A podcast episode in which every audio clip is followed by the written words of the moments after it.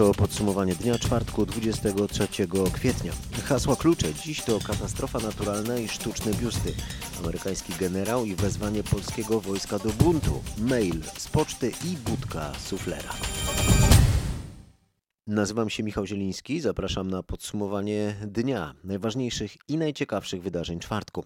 We wczorajszym środowym podsumowaniu znalazł się przegląd światowych prac nad szczepionką, a dziś o tym, jak w Polsce leczy się COVID-19.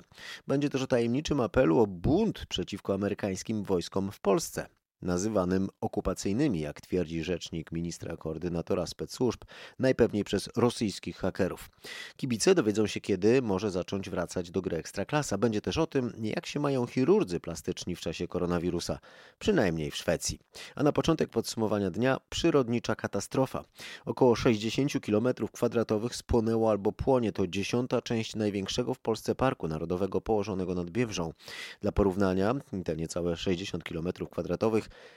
to powierzchnia Karkonoskiego Parku Narodowego albo połączonych Ojcowskiego i Pienińskiego. Cały czas akcję gaszenia pożaru śledzą na miejscu nasi dziennikarze. W Goniądzy był w czwartek nasz wóz satelitarny, a w nim Piotr Błakowski. Z punktu widokowego, który obejmuje dość znaczną część e, Biebrzańskiego Parku Narodowego, da się wciąż e, dostrzec kłęby dymu. Ze mną jest e, młodszy brygadier Marcin Janowski. Jak teraz wygląda akcja strażaków? No w tej chwili prowadzimy swoje działania w trzech miejscach. Jest to okolice miejscowości Kopice, okolice miejscowości Wroceń oraz taki odcinek między miejscowościami Grzędy i Kopytkowo. I tak naprawdę to, to ostatnie miejsce sprawia nam największy problem. Tam mamy pożar, który tu zresztą widzimy w postaci tych kłębów dymu y, na horyzoncie. Pozostałe te dwa miejsca wcześniej wymienione to jest dogaszanie, czyli tam gdzieś tam się jeszcze żarzy, musimy tego przypilnować. Mieszkańcy i pracownicy też e, parku często pytają, czy to może być ostatni dzień akcji. No na pewno zrobimy wszystko, żeby był, tak? No, natomiast wiemy, że oprócz e, naszej woli, walki, sił i środków, które mamy tu ściągnięte, są jeszcze czynniki przyrody, jest jeszcze teren trudno dostępny, jest wiatr, jest sucha trawa i te wszystkie elementy dopiero do kupy pozwolą nam na to, że czy wieczorem będziemy mogli stwierdzić, czy to już jest ostatni dzień. Takie nadzieje na ugaszenie pożaru były około południa wieczorem. W RMFFM dyrektor Biebrzańskiego Parku Narodowego rozwiał te nadzieje, mówiąc, że należy się spodziewać, że pożar będzie trwał również jutro. Według Andrzeja Grygoruka przyczyną tego pożaru było podpalenie. Dyrektor był gościem popołudniowej rozmowy w RMFFM. Podkreślał w niej, że pożar wybuchł w rejonie, gdzie nie ma dróg dojazdowych, a przez Biebrze trudno się przeprawić. No rzeczywiście, nie było kilkanaście lat takiego pożaru dużego. Były e, pożary o podobnej skali, ale nie, nie aż tak i nie aż tak trudne do ugaszenia. A powód jest jeden. Jest bardzo sucho w Biebrzańskim Parku Narodowym, nie tylko Biebrzańskim, zresztą w całej Polsce mamy suszę, woda jest niżówkowa. Woda taka jak bywa tutaj czasami w lipcu, e, czy nawet jeszcze w sierpniu. Natomiast e, te stany i w ogóle brak opadów chyba od półtora miesiąca, jakieś milimetry tylko deszcze tutaj spadały, spowodowały, że woda z Pradoliny Biebrzy odpłynęła. No i w tej chwili susza spowodowała przesuszenie wierzchnich warstw gleby, ta stara roślinność jest ubiegłoroczna. No tak, rok Przez... temu, też przede wszystkim w kwietniu, zmagaliście się z, z wieloma pożarami, tylko że wtedy e, spłonęło nieco ponad 200 hektarów. Dzisiaj um, mamy ogień, który zajmuje 5 e, tysięcy hektarów. To jest ta różnica między tym, co działo się rok temu, a dzisiaj. Ja myślę, że nawet więcej, do, do, już do 6 tysięcy. E, e, no, minister środowiska podaje tę liczbę 5 tysięcy tak, hektarów, pokazuje mapę, że to jest na obszarze 5 tysięcy hektarów. Nawet jeśli to jest więcej, 6 tysięcy, to spróbujmy sobie wyobrazić, to jest 50-60 e, kilometrów kwadratowych. Czyli na tak. przykład Nowy Sącz, albo Legnica, albo Suwałki czy Kalisz, to jest ten obszar, który zajął się ogniem. To pokazuje ogrom naszego parku. Jesteśmy największym parkiem i to teraz widać, bo to w zasadzie dużo, bo 10% powierzchni parku na szczęście można powiedzieć E, też i wiosna tak się bardzo spóźniła tutaj, że ptaki, które tutaj przyleciały, są bataliony gęsi i tak dalej, nie założyły jeszcze gniazd, bo jeszcze do niedawna, do przedwczoraj mieliśmy przymrozki, czyli było minus 3, minus 4, a nawet w niektórych miejscach w Dolinie minus 5 stopni, także te ptaki, które tutaj przyleciały, nie założyły gniazd, na tyle, na, no wszystkie, bo pojedyncze są, ale nie, nie, na, nie tyle co, co rocznie, co powinno tutaj być na Biebrzy, także rozmiar tej tragedii przyrodniczej jest mniejszy niż można by niż można by się spodziewać. Gdyby A co mówią wam strażacy na e, sztabie kryzysowym? Kiedy ten ogień uda się e, już nie tylko opanować, ale e, ostatecznie ugasić? No ja liczyłem, że to będzie dzisiaj wieczorem na czwartą dobę, ale jeszcze w północnej części naszego parku ogień się rozwija. Tam skupione są też ogromne siły i środki Straży Pożarnej. Ponad 400 osób chyba wspólnie teraz walczy, nie tylko strażaków, ale i wojska, i pracownicy parku. Także się rozprzestrzenia ten ogień jeszcze wzdłuż kanałów Augustowskiego i kanału Woźna Wiejskiego, tam gdzie nie są to tereny zalesione, może na szczęście, są to tylko takie naturalne szuwary tużycowe, trzcinowe, dlatego jest to tak trudno ugasić, jak Państwo nie widzicie, ale ja osłaniam też mikrofon. Bo strasznie wieje. Bo strasznie wieje. A właśnie. to nie pomaga w akcji gaśniczej? Nie, nie pomaga. Temperatura kilkanaście stopni, słoneczko.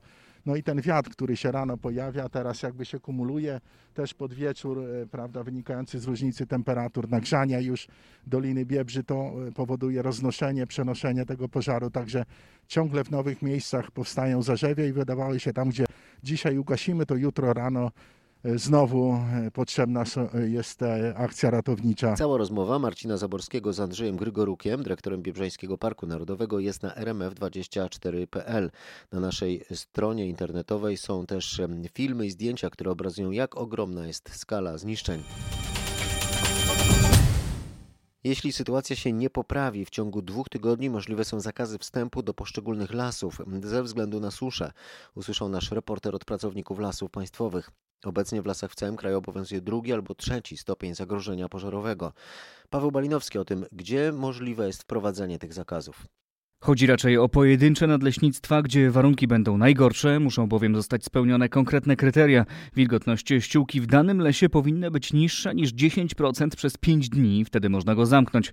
Według moich rozmówców w tym momencie nie ma mowy o wprowadzeniu odgórnego zakazu obejmującego wszystkie polskie lasy. W tej chwili większość pożarów to nie skutek przypadkowego zaproszenia ognia, tylko celowych podpaleń, na przykład traw, od których później zajmują się drzewa. Obecność ludzi, którzy alarmują o pojawieniu się płomieni na tym etapie często pomaga też leśnikom we wczesnym wykryciu pożaru. Niestety wiele wskazuje na to, że sytuacja będzie się pogarszać, a już nie jest dobra. Od początku roku lasy płonęły ponad 3000 razy. Z powodu suszy ceny owoców i warzyw pójdą w górę, ostrzegają rolnicy i plantatorzy. Ubiegły rok był ciężki, ale teraz pogoda jest jeszcze bardziej niesprzyjająca. Cebula, ziemniaki. Ciekawe, czy to urośnie. W polu popiół. Malynę, też ma malynę jesienną, to, to, to, to kiepsko to wychodzi. Zboża też zimowe, też pszenice są mizerne. No, ci co leją to jeszcze mają, no a ci co tego to jest.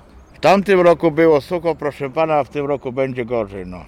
Sadziłem panie w marcu ziemniaki, to taki kiełek mają dopiero. Ludziom y, poprzemarzał, kto wcześniej wsiał. Żółty jest. Będzie klęska, jeszcze może być gorsza niż ubiegłym roku. Wszystko jeszcze zależy, kiedy ten deszcz przyjdzie, tak naprawdę. Jeśli w ciągu dwóch tygodni nie przyjdzie, tak już będzie naprawdę źle. Usłyszał nasz reporter Krzysztof Kot od rolników w podlubelskiej gminie Konopnica. Słuchacie podsumowania dnia. Wielu prezydentów i burmistrzów miast nie zgadza się na wydanie Poczcie Polskiej spisów wyborców. W ich ocenie byłoby to niezgodne z prawem. Część zapowiedziała, że złoży w tej sprawie zawiadomienie do prokuratury. W środę i w czwartek samorządowcy informowali o otrzymaniu od Poczty Polskiej maili z nakazem udostępnienia spisów wyborców wraz z danymi osobowymi. Do wójtów, burmistrzów i prezydentów miast dotarł niepodpisany nazwiskiem mail z konta Poczty Polskiej i wnioskiem o przekazanie danych o wyborcach w związku związku z organizacją wyborów prezydenckich. Samorządowcy potraktowali go jak anonim kogoś, kto chce wyłudzić dane osobowe i bezprawie, bo wyborów organizowanych przez pocztę nikt dotąd nie zarządził. Obowiązujące prawo w Polsce to takie, które jest uchwalone przez obie izby polskiego parlamentu podpisane przez prezydenta Rzeczpospolitej i opublikowane. I to dopiero jest prawo, według którego możemy postępować. Mówiła prezydent Gdańska Aleksandra Dulkiewicz. Chwilę później do samorządowców dotarło jednak pismo szefa PKW twierdzące, że poczta ma prawo wnioskować o te dane, o ile maila podpisze osoba upoważniona. Niemal natychmiast poczta zapowiedziała, że oczywiście wyśle maila spełniającego te wymagania. Jeśli samorządowcy się podporządkują, dane 30 milionów wyborców z PESEL-ami i aktualnymi adresami trafią do spółki podlegającej rządowi. Warszawa, Tomasz Skory. Jeśli wygra Andrzej Duda, nie uznamy wyniku wyborów. Jeśli nie wygra, to co innego. W porannej rozmowie RMFFM Robert Mazurek pytał o taką właśnie propozycję Romana Giertycha, szefa Platformy Obywatelskiej Borysa Budkę. Nasz dziennikarz poprosił też swojego gościa o radę dla swojego ojca mam w domu, tak się złożyło, e, e, wyborcę Platformy Obywatelskiej. To jak będą w maju jednak te wybory korespondencyjne, bo wiele na to wskazuje, że będą, to czy e, mój tata ma wypełniać kartę i głosować na e, panią e, Małgorzatę Kidawę-Błońską, czy jednak nie? Czy jednak ma dumnie zbojkotować te wybory? Bo to nie są prawdziwe wybory. Co pan powie takim ludziom? Dziś, panie redaktorze, marzeniem Jarosława Kaczyńskiego byłoby to, by w tej chwili, kiedy jeszcze toczy się bują bezpieczne i uczciwe wybory, nie, kandydaci opozycji zrezygnowali, bo wówczas wprowadziłby stan klęski żywiołowej. Co pan powie swoim wyborcom, a nie Jarosławowi Kaczyńskiemu? Jarosław Kaczyński nie będzie na pana głosował. Co pan powie wyborcom Platformy? Dlatego dzisiaj, panie redaktorze, my pokazujemy, że jest alternatywa i robimy wszystko, by również wyborcy innych ugrupowań zrozumieli, że to jest uczciwe stawianie sprawy. Tato, wybacz, jeżeli... nie dowiesz się od Borysa Budki, czy masz nie, głosować, czy nie. Się pan, jeżeli da mi pan skończyć. Jeżeli natomiast 7 maja okaże się, że zamiast y, wyboru będziemy mieli plebiscyt i głosowanie w skrajnie niebezpiecznych warunkach, wówczas będziemy komunikować decyzję. Na dziś chcę jasno podkreślić, kandydatką Koalicji Obywatelskiej była, jest i pozostaje Małgorzata Kidawa-Błońska, ale te wybory muszą być uczciwe i bezpieczne. Kandydaci Ale jeżeli to jest kandydatka Platformy Obywatelskiej, to czemu pan jej, panie walkę. przewodniczący, robi takie rzeczy, że jak wychodzicie wspólnie na konferencję prasową, to nie pozwala jej pan odpowiedzieć, tylko pan wychodzi i mówi, to ja zabieram głos jako y, zaplecze polityczne, albo pan jej e, podpowiada tak bardzo wyraźnie i tak bardzo jednoznacznie, wie pan, mm, że zatęskniliśmy za dyskretną suflerką e, pana prezydenta Komorowskiego. Panie redaktorze, my jesteśmy zespołem. My prowadzimy wspólnie... Ten zespół nazywa się chyba Budka Suflera w takim razie.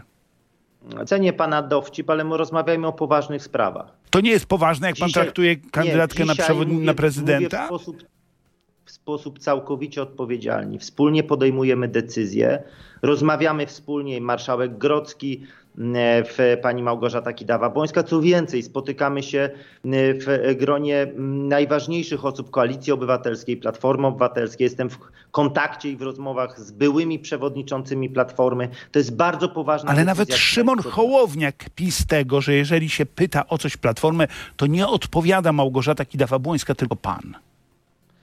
Panie redaktorze, ja naprawdę nie zamierzam zajmować się innymi kandydatami. Ja e, zobowiązałem się do tego, że Koalicja Obywatelska przedstawi dobrą alternatywę dla tej pizzerki wyborczej, którą proponuje Sasin. Panie przewodniczący, no dobrze, ale e, jeśli te wybory się odbędą, to Roman Giertych, wasz e, zwolennik, wasz prawnik, e, mówi tak, nie uznamy wyników tych wyborów, jeśli wygra je Andrzej Duda, ale jeśli wygra je ktoś z opozycji, to wtedy tak, to wtedy uznamy wyniki tych wyborów. Czy to jest stanowisko Platformy Obywatelskiej? Jest stanowisko Platformy Obywatelskiej. Ja bardzo cenię Romana Giertycha, ale wiemy, wiemy. tutaj jest system, system zero-jedynkowy. Albo jesteśmy po stronie wartości określonych zasad i określonych reguł demokratycznych, albo próbujemy mieć taką sienkiewiczewską mentalność Kalego. pan mówi, że, pan mówi, że Roman Giertych ma mentalność Nie. Kalego? Panie redaktorze, znaczy Jak rozmawiajmy poważnie. Ja mówię wyraźnie, że to jest konflikt określonych wartości. No ale Roman Giertych Znam właśnie po... proponuje bardzo prosty deal. Jak wygra Duda, to krzyczymy głośno, że wybory były nielegalne. Jak wygra ktoś z naszych, to mówimy, no trudno, mamy prezydenta. A ja cały czas będę prezentował trzecią drogę, o której rozmawiam z liderami partii opozycyjnych. Ale oni nie chcą z panem rozmawiać. Słyszał pan, co mówi e, Włodzimierz Czerzasty, słyszał pan, co mówi Robert Biedroń, słyszał pan, co mówi PSL.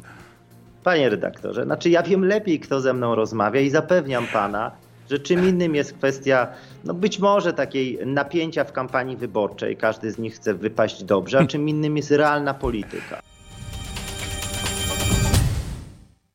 28 kolejnych osób zmarło w Polsce z powodu koronawirusa. Nowych zakażeń odnotowano około 350, wyzdrowień w ciągu doby 250. W sumie do tej pory potwierdzono w naszym kraju ponad 10,5 tysiąca zakażeń. Zmarło 450 osób. A na całym świecie liczba potwierdzonych przypadków to prawie 2 miliony 700 tysięcy, z czego zmarło 190 tysięcy ludzi.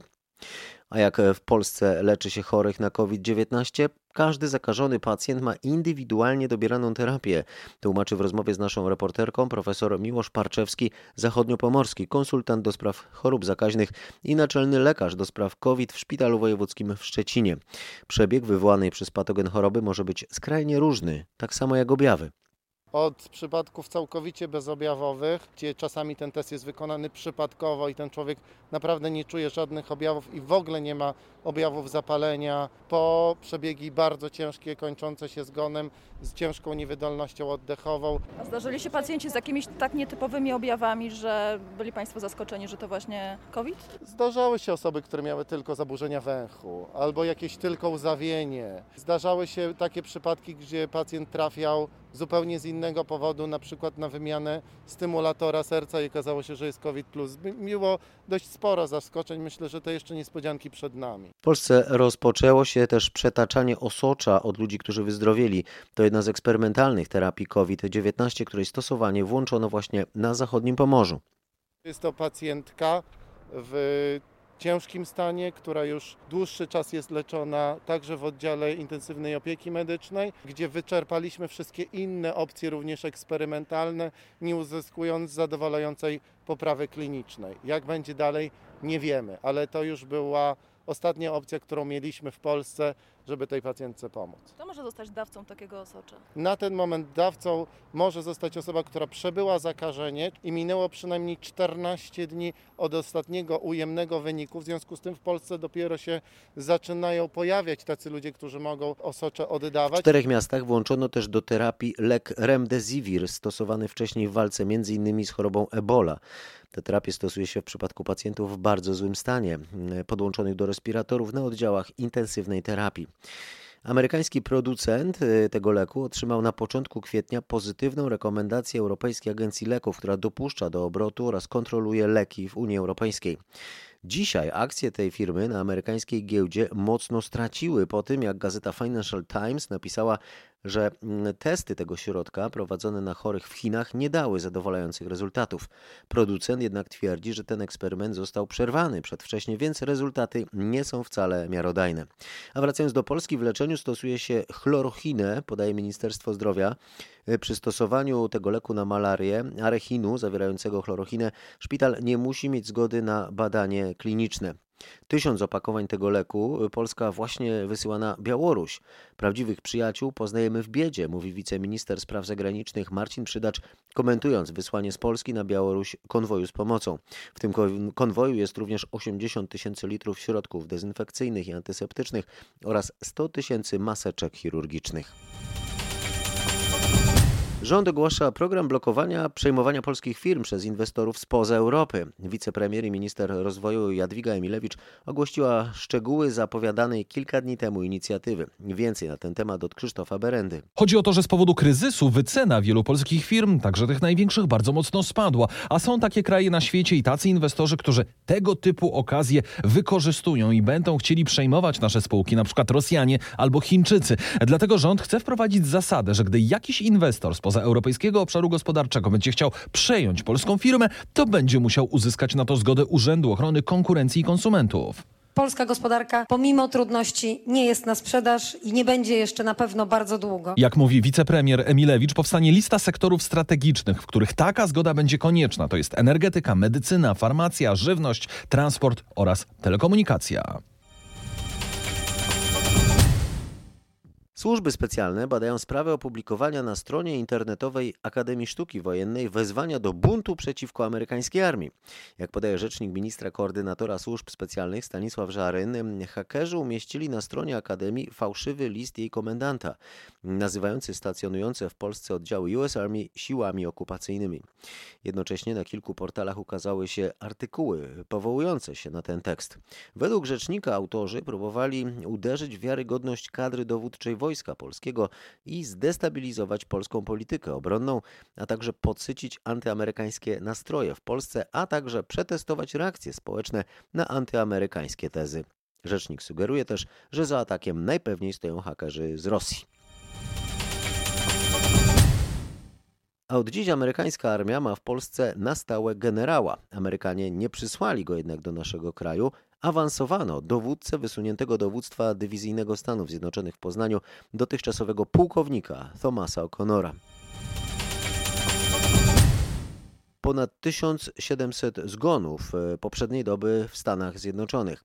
To znacznie mniej ofiar koronawirusa niż dzień wcześniej ale jak donosi nasz e, amerykański korespondent Paweł Żuchowski, eksperci studzą nadzieję na szybkie pokonanie epidemii. W tej chwili obserwujemy bardzo niepokojący wzrost zachorowań w stanie Illinois. Przybywa też ofiar. Wiele wskazuje, że to po Nowym Jorku będzie kolejne duże ognisko epidemii.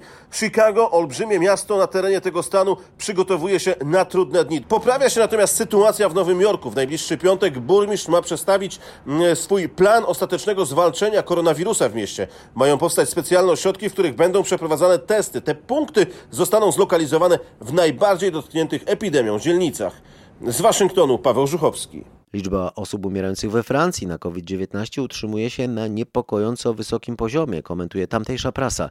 W Paryżu y, korespondent RMFFM Marek Gładysz, który opowie, na co jeszcze zwracają uwagę francuskie media. Obserwatorzy podkreślają, że mimo obowiązującego już od ponad miesiąca ogólnokrajowego zakazu wychodzenia z domów bez ważnych powodów, liczba osób umierających każdego dnia na COVID-19 nie spada poniżej pół tysiąca. Wielu specjalistów niepokoi fakt, że po zniesieniu zakazu wychodzenia z domów 11 maja liczba ta może znowu się zwiększyć. Wielu komentatorów krytykuje prezydenta Macrona, który na początku epidemii twierdził, że maseczki ochronne nie są obywatelom potrzebne, by jak podkreślają obserwatorzy, ukryć fakt, że brakowało ich w państwowych magazynach, a teraz chce, by po 11 maja nosili je wszyscy Francuzi. 25 tysięcy Brytyjczyków y, ma wziąć udział w programie badającym aktualną odporność wyspiarzy na koronawirusa. Między innymi od wyniku tych badań zależeć będzie ewentualne poluzowanie obostrzeń wprowadzonych na czas pandemii. Szczegóły ma nasz korespondent w Londynie Bogdan Frymorgan. Badania pozwolą w przybliżeniu ustalić, ilu procentowo ludzi na wyspach się zakaziło, ilu przeszło chorobę bezobjawowo, jaka jest po niej odporność organizmu i jak długo pozostaje skuteczna. Uczestnicy programu będą wysyłać co tydzień wymazy z ust do laboratoriów. Wstępne wyniki badań powinniśmy poznać już w przyszłym miesiącu, a docelowo próbą objętych zostanie 300 tysięcy ludzi. Jednocześnie główny doradca rządu, profesor Chris Whitty, ostrzega przed nadmiernym optymizmem. Jego zdaniem jedynym skutecznym skutecznym sposobem na koronawirusa jest szczepionka lub środki farmakologiczne zapobiegające zgonom. Jak twierdzi, wątpliwe, by stały się one powszechnie dostępne przed końcem tego roku. To podcast Podsumowanie dnia. Pracownicy pracujący w Niemczech czy Czechach domagają się od rządu zniesienia obowiązkowej 14-dniowej kwarantanny. Jutro, w piątek, część z nich ma wziąć udział w nieformalnych protestach na przejściach granicznych. Ja, jako obywatelka Czech, ale mieszkająca w Polsce, dzięki polskiemu rządu też jestem zablokowana. Pracuję jako nauczycielka w Czechach. Czeski rząd chce od 25.5 otworzyć szkoły, a ja nie mam możliwości wykonywać swojego zawodu w czeskiej szkole. Chcemy apelować o to, żeby znieśli dwutygodniową kwarantannę. Mogłoby powrócić wcześniejsze zaostrzenie, to znaczy umowa o pracę, którą pokazywalibyśmy na granicy, wbicie pieczątki z datą wjazdu i wyjazdu z Czech oraz mierzenie temperatury. To się odbywało podczas każdego przejazdu. Na dzień dzisiejszy mąż od dnia 27 powinien wstawić się do pracy. Pojedzie do pracy i co? Wróci i co? Kwarantanna? Znaczy się porzucenie pracy. Pojedzie tam, zostanie gdzie? W samochodzie?